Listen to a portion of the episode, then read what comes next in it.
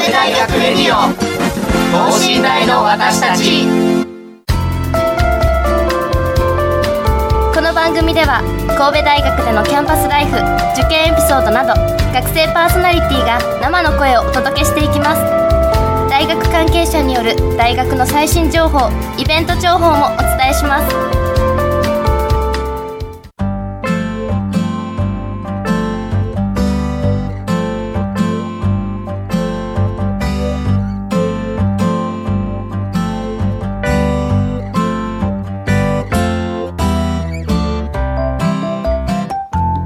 こんばんは、えー、今週も始まりました。神戸大学レディオ等身大の私たちでございます、えー、私は神戸大学工学部4年生のそして学生広報チームの中村邦夫です。そしてえー、法学部3年で放送委員会の上皇光です。本日はこの2名でパーソナリティを務めさせていただきます。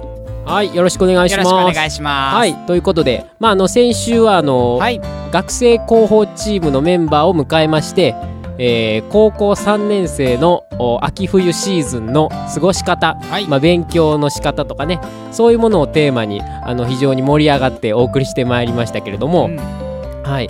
あの結構あの最初こうテーマ見た時これ大丈夫かな？30分持つかなと思ったんですけど 意外と結構なんか受験のエピソードって結構聞いてみるといろいろ出てくるもんで非常に面白かったですね。そうですね、はい、まあ我々となってはもう今3年生4年生ですか？ら遠い昔のことですけどね。結構ね思い出すのに時間がかかってね、はい、懐かしいですよね。そうですね。はい。先週あの聞き逃したという方もあの、はい、神戸大学のウェブサイトで過去の放送すべて聞くことができますのでぜひお聞きください。よろしくお願いします。はい。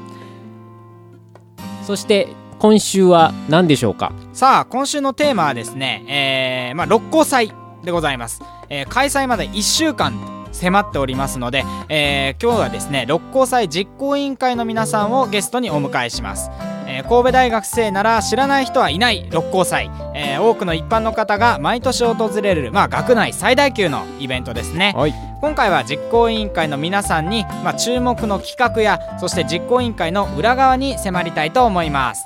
はい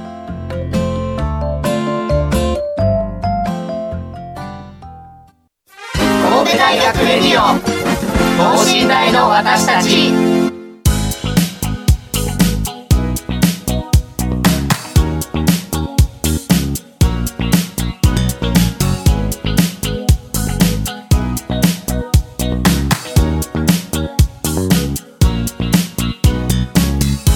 それでは改めまして六甲祭実行委員会の皆さんに登場していただきましょう。自己紹介お願いします。こんばんは神戸大学六甲祭実行委員会副委員長の堀井です。今日はよろしくお願いします。よろしくお願いします。よろしくお願いしますよ。副委員長。皆さん、うん、皆さんと言ったんですけど本日はお一人、なんですけどね。なるほど、はい、はい、副委員長ということで。はい、はい、普段主にどんなことをされてるんですか？普段1年間活動してまして六甲祭に向けて実行委員一同こう1年間活動してここに向けて頑張ってるのでぜひ来てほしいなっていうふうに思ってます。ありがとうございます。ね、えー、それでは早速六甲祭について、えー、の話に入っていきたいと思うんですがそもそもまあ新大生でね、えー、まあ3年生4年生の方結構知ってるとは思うんですけどまず六甲祭っていうのはそもそもどんな学園祭なのか教えてください神戸大学の中では最大級の学園祭とされてて、はい、今年で第37回を迎える非常に伝統ある学園祭となっているのではいはいはい、はい、で今年は11月の12日と13日の同日で行われます。同日で。はい、はい、ぜひお越しください。さあ、えー、それでは本日はこの見どころに迫っていくんですが、えー、この六甲祭大きく分けて4つの見どころがあるということで、はい、えー、本日はご用意していただきました。はい。それでは六甲祭の見どころ関西最大級の学園祭。ほう。関西最大級の学園祭。はい。そうなんですか？そうですね。関西の国公立の中では模擬点数が一番多いとされてまして模擬点数が実に150あるというふうになってるんですね。結構ね関西圏だと有名な国公立大学多いですから、うん、結構大きいイメージがあるんですけどその中でもその中でも最大級最大級はい、はちなみに来場者数とかはどうなんですか？来場者数は毎年4万人の方に来ていただいておりまして。4万人。すごいね。そんな来てるんだ。そんな来てる印象なかったけど。そんな4万人も来てるの？4万人もへえまあ確かにね。まあまあ僕たちはあの一応放送委員会もステージを運営してるので、うん。まあ、うん六甲祭は、ほまあ、結構知ってるのは知ってるんですけど、まあ、ステージから見てみても人多いですよね。多いですね。ね。で模擬店ももうずらーっとねひし形にこう並んでる感じでね、うん。すごい、えー大きい学園祭だと思います、はい。さあそして2つ目いきましょ有名人に会える。うおお有名人に会える。はい今年はですねプロコンサートと講演会というのが主に大きな企画としてあるんですが、はい。そのプロコンサートにはパスピエさんに来ていただくことになっておパります。スピーさん。はい。はい、で講演会には南野陽子さんをお招きすることになっているんですね、うんうんうんうん。おーはいはい。ちなみにそれぞれパスピエさんとお南野陽子さんそれぞれどんな方なんですか？パスピエさんはですね、はい。武道館でもライブをやったことがあるほど今超人気のアーティストとなっておりまして非常に学生からは人気が高くてですね。はい楽しみにしております。おなるほど。なるほど、まあ南野陽子さん皆さんご存知かと思いますが一応ねご説明をお願いします、はい。元アイドルの方で。もっとなの？今は女優として。あまあまあ今も綺麗なまた綺麗な方です。もちろん綺麗な方ですけども、は今はまた新たな分野で活躍されてるのかなと思いますけど。はい。出身がね兵庫県でしてこそうね。ゆかりある方として来ていただくことになっておりまして、うん。またねいろんな紹介動画とかもネット上に上がってるんですが非常に綺麗な方で。おー 強調しますね、は あーなるほど。なるほど。ちなみに公演のテーマとかってもう決まってるんですか？南野陽子さんは一人の女性のしての生き方ということではい。その南野陽子さんが今までどういう風にして今の形になったというか今の南野陽子さんがあるかっていうことを語っていただくことになっておりますね。はいはいはいはいはい。ちなみに中村さん公演とかは行かれたことあります？公園は行ったことないですね。なんか去年なんかあのーとスケフィギュアスケートの。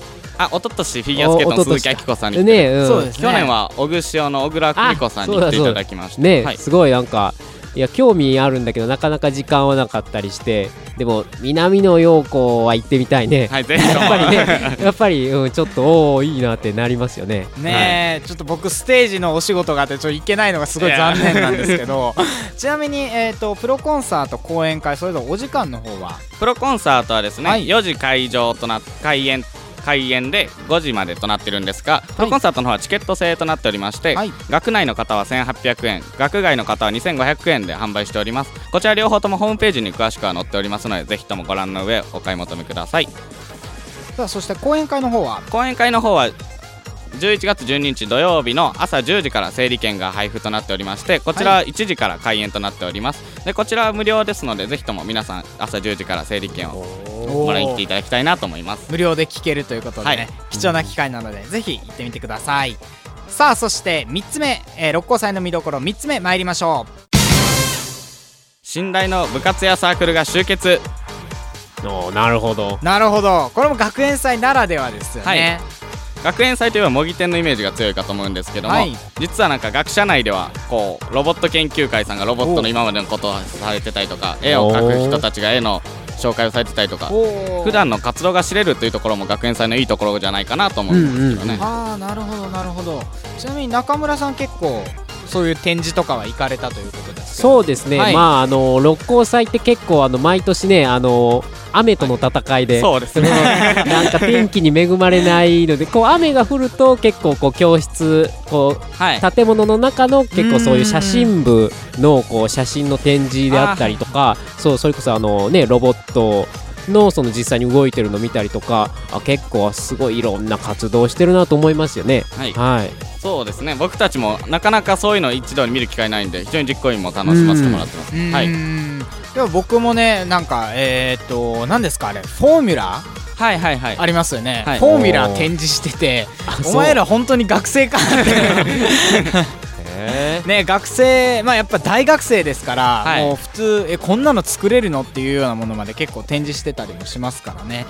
他は結構部活とかサークルとかあとゼミとかもありますけど模擬店とかも多く出店されてますよね。はいそうですね。皆さんの何かこう結束の場になってるような気がして。ほう結束の場。ゼミとかでも出していただいたりなんか普段は別でやってるサークルたちも合同で出展したりとかそういうところが非常に楽しみかなとあそうなんですね、はい。この一つの団体とかじゃなくて一つの団体でやるところもありますしそのはい一つの団体を逆に縦割りでこう何何回生グループとかでやったりもしてるんでうん普段とはまた違う結束も見れるのかなと思ってます。ああなるほど、それあれですよね。学生だけじゃなくて結構プロの方の模擬店とかもありますよねプロの方の模擬店もまあいくつかはあ 学生中心ですけどね。さあそして、えー、六甲祭の見どころ4つ目参りましょ企画が目白押し。なるほど。うなるほど。企画っていうのはそもそもどういった企画ですかね？先ほどプロコンサートと講演会を説明させていただいたんですけども、他にも実行委員が1年間かけて作ってきた企画がいっぱいありまして、はい。そちらもぜひ見てほしいなと思うんですけどなるほど。例えばどんなものがありますか？代表的なもので言うと毎年紹介され毎年人気のミスキャンパス神戸であったりとか巨大迷路なんかがあるんですけども、はい。他にもちっちゃい企画と言っちゃあれですけども いろんな企画ありまして お化け屋敷をやってたりですとか何かこうグラウンドでいろんなサークルさんを融合したような演劇があったりとかほうほうほうほうほう。非常に楽しい内容となっているのでぜひともそちらも見ていただきたいなと思います。へえ巨大迷路とかもあるんですか？はいそうですね。グラウンドのグラウンドでやってるんですけども非常に1回200円ではい。皆さん小さい子には非常に人気の企画となっております。なるほど。うん。なる確かに子供とかね喜びそうですよねこういう企画ね。うん結構あの講演会とかだとあの時間がねこう決まってたりするね。はい。これはもう常設でね、はい。やってるのでそういうこうフラッと行ってこうすぐポッとこう楽しめるっていう、はい。企画もたくさんあると。うーん。なるほど。この企画の部分に関してはですね、えー来週の放送ですね、はい。こちらでも詳しく取り上げますのでぜひ来週の放送もお楽しみにお願いいたします、さあそういった六甲祭なんですが、えー続いてはですね、えー六甲祭実行委員会についてのまあ、えーいろいろですね苦労話とか運営もあると思いますので、はい。そちらの方をこの後お伺いしたいと思います。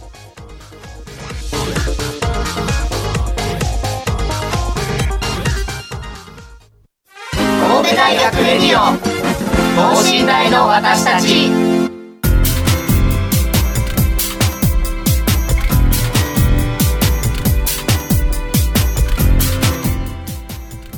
さあということで、えー前半は六甲祭の見どころについて、えーお伺いしたわけですがここからはですね、まあ、せっかく実行委員の方に来ていただいてるので、まあ、あれだけの六甲祭規模のね学園祭を運営するにあたっての苦労っていうのを聞きたいと思うんですが、はい。まずですね、えーその前に六甲祭実行委員会っていうのはどういうことをしてる組織なんですかね？六甲祭実行委員会はですね本当にその名の通り六甲祭に向けて1年間活動をしている組織でして、はい。今ですと1回生から3回生までいるんですけども合計100人ぐらいで活動させてもらってますね。えー、すごいね、100人？うんはい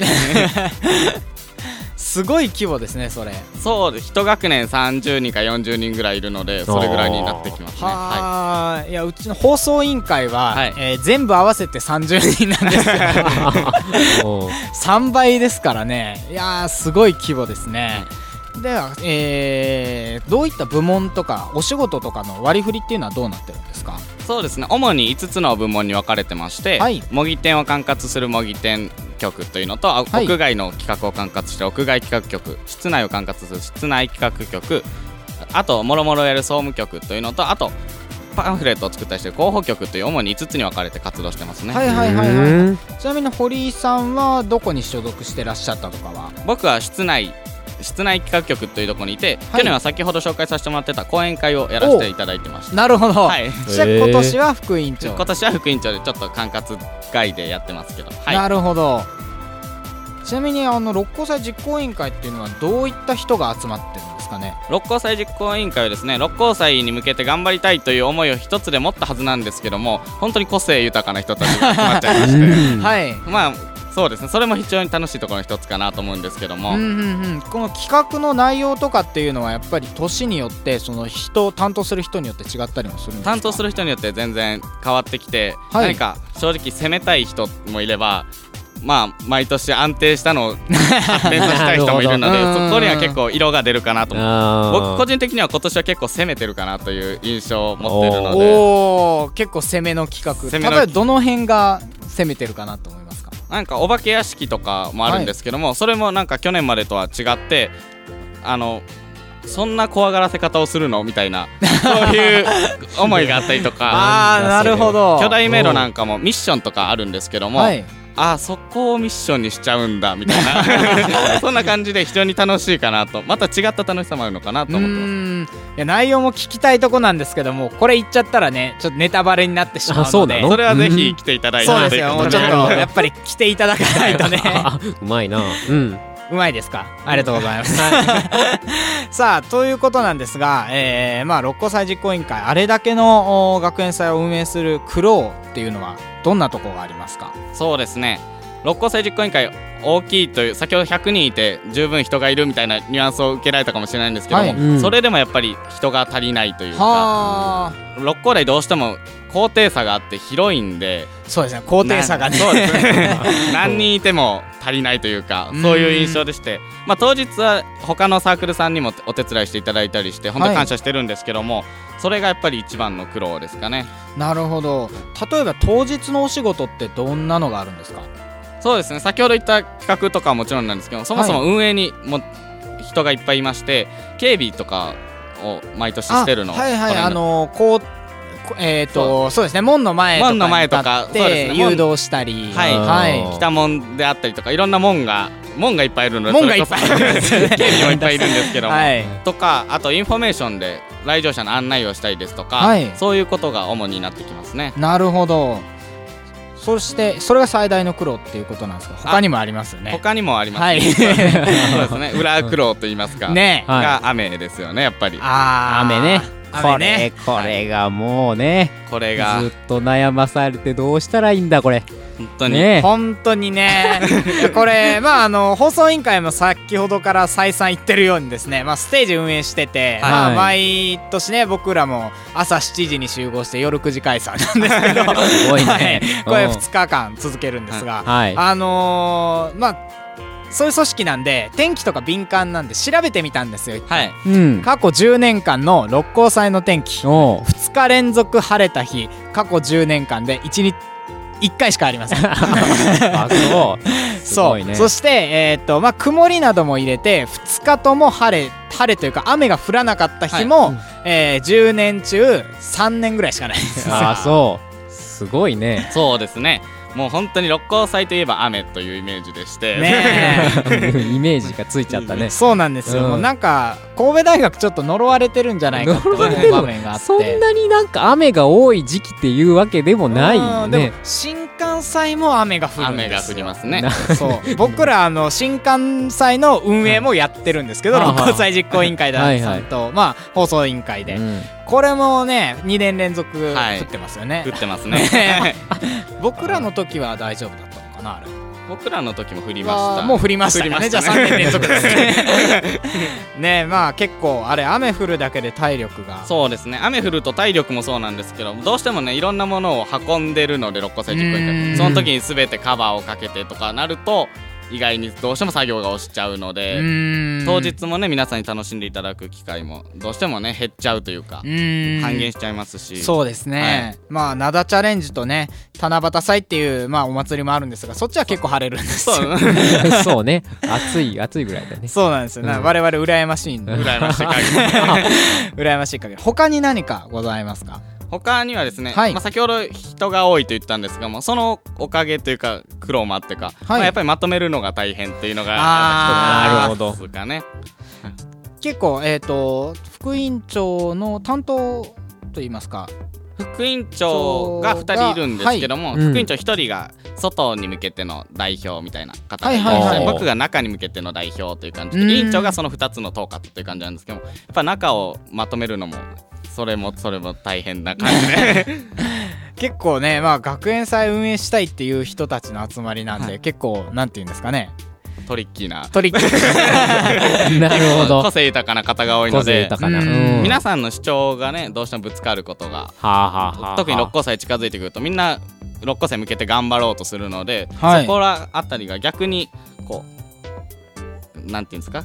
噛み合噛み合わないというかうん。そういうこともあるのかなと。なるほど。去年とか具体的にこの辺大変だったとかありますか？去年ですと、はい。こう六甲祭前ってどうしてもさ制作物とかが多くなってくるんですけども、はい。それをもう極めるかもうある程度で抑えて他のところに回すかみたいなこともなってくるとやっぱりね極めるのがいいっていうわけでもないじゃないですか。他のことがおろそかになるとそれもダメなのでうん。結局何がいいのかっていうのが誰も分からなくなるのでそういう時はい。にやっぱリーダーが指針を持たなきゃいけないんでしょうけど。はい。結構難しい結構難しいですですね。ね どっちにつくかっていうのもありますから、はい、はいさあそうまあそんな苦労があるということなんですけど、まあ、苦労だけではやってられないはい。ですよね、はい。もちろんやりがいもあるとそう思うんですが。もちろん、はい、その六甲祭実行委員会のやりがいっていうのはどんなとこですか？もちろんその皆さんが来ていただいて笑顔になるっていうのもやりがいですし、終わった後のやっぱり達成感が何にも変えられないものがありますかね。なるほど。なるほどね。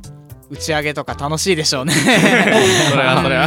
うん。それはそれは。なるほど。なるほどね結構そのやりがいっていうのはどういったところでその達成感っていうのは感じますかね？はい、当日は意外と皆さんバタバタしてて、ん。なんか何があったのか分かんないままに終わっちゃうぐらいの感じになる人も多いんですけども、はいはいはい。終わってからアンケートとかをいただくんですね、はいはい。その中でやっぱり六甲祭来てよかったとかこ来年も来たいとかなんかもっとこうしてくれればよかったっていう意見さえも何か自分たちにプラスになるような気がしてそういう時にあやってよかったなっていうのを感じますね。うーんなるほど。さあそしてですねもう、えー目前に六甲祭迫ってますけど、この目前の六甲祭に向けて実行委員会としての、まあ、目標というか、はい。これを成し遂げたいなって思うのは何かありました？か実行委員会としてははい。実行委員ですので一番の目標は無事に終わってほしいっていうことなんですけどもまんでも最大の目標としては来ていただいた方がなんか今年の六甲祭違って面白かったねとか、はいはいはい。なんか今年の六甲祭が一番良かったよって言ってもらえるような六甲祭にしたいっていうのがやっぱり一番ありますよね。ああなるほど。やっぱり熱い思いを持ってはい、臨んでるそこはわけですねはい、それとですね最後ちょっと個人的に気になったのでちょっと聞かせていただきたいんですけど、はい。うん。堀井さんがその六甲祭実行委員会に入ろうと思ったきっかけは何だったんですか？僕が入ろうと思ったきっかけはですね、はい別にそんなに決めてなかったんですよ。大学入ったら実行委員やりたいとか決めてたわけじゃないんですけども、うん新刊をいろんなところに回らせてもらった時にやっぱり人が温かかったっていうのとはいはいはい。六甲祭に向けて頑張るっていう一つの熱意が感じられたっていうかその何か大学生活ってこうメリハリがないって言えばあれですけどもなんか僕らからすればカレンダーが六甲祭で動いてるんですよね。そういうのがいいなって感じたんで、そうね。あーそうですね、はいもう一つの大きな目標に向けてね、動くっていうのがにやりがいを感じて。やりがいを感じて。で人も多いので皆さん温かくて。うーん。そこが惚れましたね。気づいたら副委員長になって。副委員長になってたす。ごいね。なるほど。では最後にですね、えーまあ、これこのラジオを聞いていらっしゃる方、まあ、リスナーの皆さん、えー六甲祭来るぞという方たくさんいらっしゃると思いますので、まあ、リスナーの皆さんへのメッセージっていうのをお願いしたいと思います。はい六甲祭はですね今年11月12日の土曜日と13日の日曜日に朝10時からやっておりますので、はい、朝10時からですね。はい、ぜひとも来ていただきたいです。で場所はですね六甲台第一キャンパスとなっておりましてはい、えーっと交通手段としては阪急六甲や JR 六甲道から、えーっと16系統バスの16系統や36系統に乗っていただきまはい、して、16系あと16系統30ダメですね。ごめんなさい。そうですね。16系統に乗っていただきまして、神戸市バス36系統系統はい。の寝台正門前で降りていただければ、はい。そこからは実行委員がいっぱいいますので。寝台正門前ではい。下車ですね。はい、はい。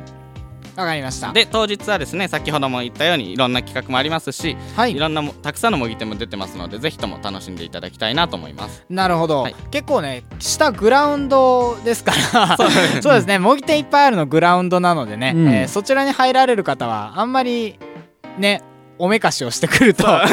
そう。ね雨が降った時大惨事ですなので。ヒールとかは無理だな。そうですね。ちょっとヒールも低めに抑えていただいた方が。雨が降ってもね実行委員には迷惑言わないでほしいですね。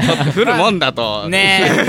あなと結構るほど。高低差がねそうですね、ありますからね、うん。まああの歩きやすい格好考で、来ていただいたら、いいんじゃないかなと思います。はい、さあ、えー、ということで、えー、本日はですね六甲祭実行委員会の副委員長の、はい、堀井さんにお越しいただきました。ありがとうございました。ありがとうございました。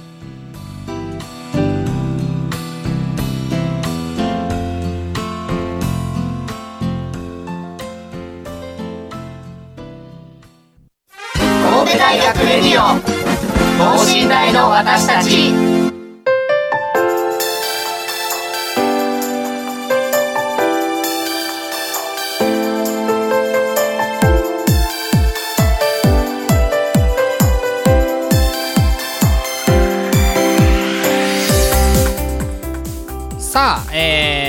お送りしてまいりました、はい。えー本日の等身大の私たちではですね、えーまあ、六甲祭実行委員会さんにお越しいただいて、まあ、魅力などをお伺いしたわけですけど、はい。い、かがでしたか中村さん？いやー本当になんかやっぱりこう六甲祭のね見どころもそうですけどい。ろいろ実行委員会の皆さんの裏側を聞けたっていうのはねなかなか貴重でしたね。ですね。や。っぱりね僕らなんかやっぱり六甲祭は11月にあるから、はい。大体こうね、8月9月ぐらいからあ今年の六甲祭いつなんだろうってぼんやり意識し始めるけど、うんやっぱりこう実行委員会こうねその1年間やっぱそれでスケジュールがこう動いてるっていう話もありましたけどそうですね。やっぱりずーっとこう何ヶ月も前からずーっとこうこう練り上げて練り上げて、はいこう1年間でこうまた六甲星を作り上げていくっていうのがなるほどかっこいいなと思いますね。かっこいいですよね、でやっぱりなんでしょう。まああの今までの放送でねゲストの方来ていただいたことたくさんありましたがやっぱ青はい。春してるな、皆さんって思いますよ。な誰目線なんかよくわかりませんけど、お前もね大学生だろって感じです、い、やでも本当いいなって思います。やりがい。すごいんだろうなと、うんそれとですね、はい。えー最後このエンディングの時間をお借りして、はい。えー先ほどからちょくちょく言ってるんですが私が所属している放送委員会、うんうん。放送委員会もですね六甲祭で、えーステージをはい運営しております、そうです。そうですね。ステージ3つございまして六甲祭実行委員会さんが、えーしているですねメインステージうん。ですね、プロコンサートなどが行われるステージと、うん。ベルカンさんの方が今年運営してらっしゃる、まあ、園遊会ステージと例年呼ばれているステージ、はい。これがですね第一楽者あの一番かっこいい校舎の真んはいはい。前でうん。行われます、うん。そしてですねログラウンドの南側でにあるキングオブステージこちらが放送委員会のステージとなっておりまして、はい。こちらにも企画目白押しでございます。本日は1日目の企画の方を紹介させていただきたいと思います。はい。まずですね、えー文化総部オンステージ、うん。こちらはですね、えーまあ神戸大学内のさまざまな団体さんに出演していただくというステージになっておりまして、はい。え1日目はですね神戸大学よさこいチームや、えー、山彦はい。そしてエトワールうん。トリッキートリッカーズマジックサークルですね、はい。そしてニューズ。そして神戸大神戸学生よさこいチーム港この5団体さんに出演していただきます。そして続いての企画ダンスコンテスト。これはですね、えー学内のダンスサークルの方を中心にまあ、えー、えりすぐりのですね何うん。グループかを集めましてそこで、えーパフォーマンスで競い合っていただきます。審査員にもプロの方お招きしているう。結構割とね本格的なステージになっております、えーぜひお越しください、うん。はい。そして続いてカラオケコンテストカラオケ部門、えーこちらはですね、えーまあ、KUBC カラオケコンテスト恒例企画になっておりまして、えーこちらもですね音楽系サークルの皆さんが出演されるかなりハイレベルな戦いになっております。なるほど。純粋にねエンターテインメントとしてもおお楽しみいただけるので、うんうん。ぜひ来てください。さあそして続いて超人狼ゲームお人狼。そう皆さんご存知大好きだと思います。ええ。人狼ゲームあると思うんですが、はい。この超がつきました。超人狼。そう何が違うかって言いますとえっ、ー、とですね30人ぐらいでやります。すごい それは見たことないな確かに。まあ、ルールがね結構あの改変されてるのでオリジナルの人狼ゲームとはまたちょっと一味違ったスリルっていうのを楽しんでいただけるかなと思います、へそして初対面の人たちとね 人狼ゲームやるってなかなか面白いですか確からに。うん。そういう意味での騙し合いがいいんじゃないかなと思います。こちらはですね今参加者絶賛募集中でございます。そうなの？そうです、えーっとですね当日まで募集しておりまして、はい。ツイッターアカウントの方までリプといいますかダイレクトメールの方を飛ばしていただけたらと思います、はい。アカウントはアットマークえーっとですね失礼しました。ちょっと待ってくださいね。はい。アットマーク超人狼ゲームですねえー TYOUZINROUGAME でございます。こちらまでお願いします、そして最後の企画プレスでビンゴ。うん。こちらはですね、えー豪華景品当たるビンゴ大会となっております。ぜひお越しください。はい。ということでねこちらの方もぜひあのお越しいただいて今日はね12日土曜日のあのキングオブステージの企画ねでしたけれども。はい。はい。ということで、えー来週も引き続き六甲祭実行委員会の皆さんをおお招きして、はい。えーまた別のね企画をいろいろまた紹介いただくということでぜひ来週もこの時間お楽しみに。ということで、えーここまでは工学部4年生の中村邦夫と法学部3年の上皇光がお届けしました。さようなら。さよなら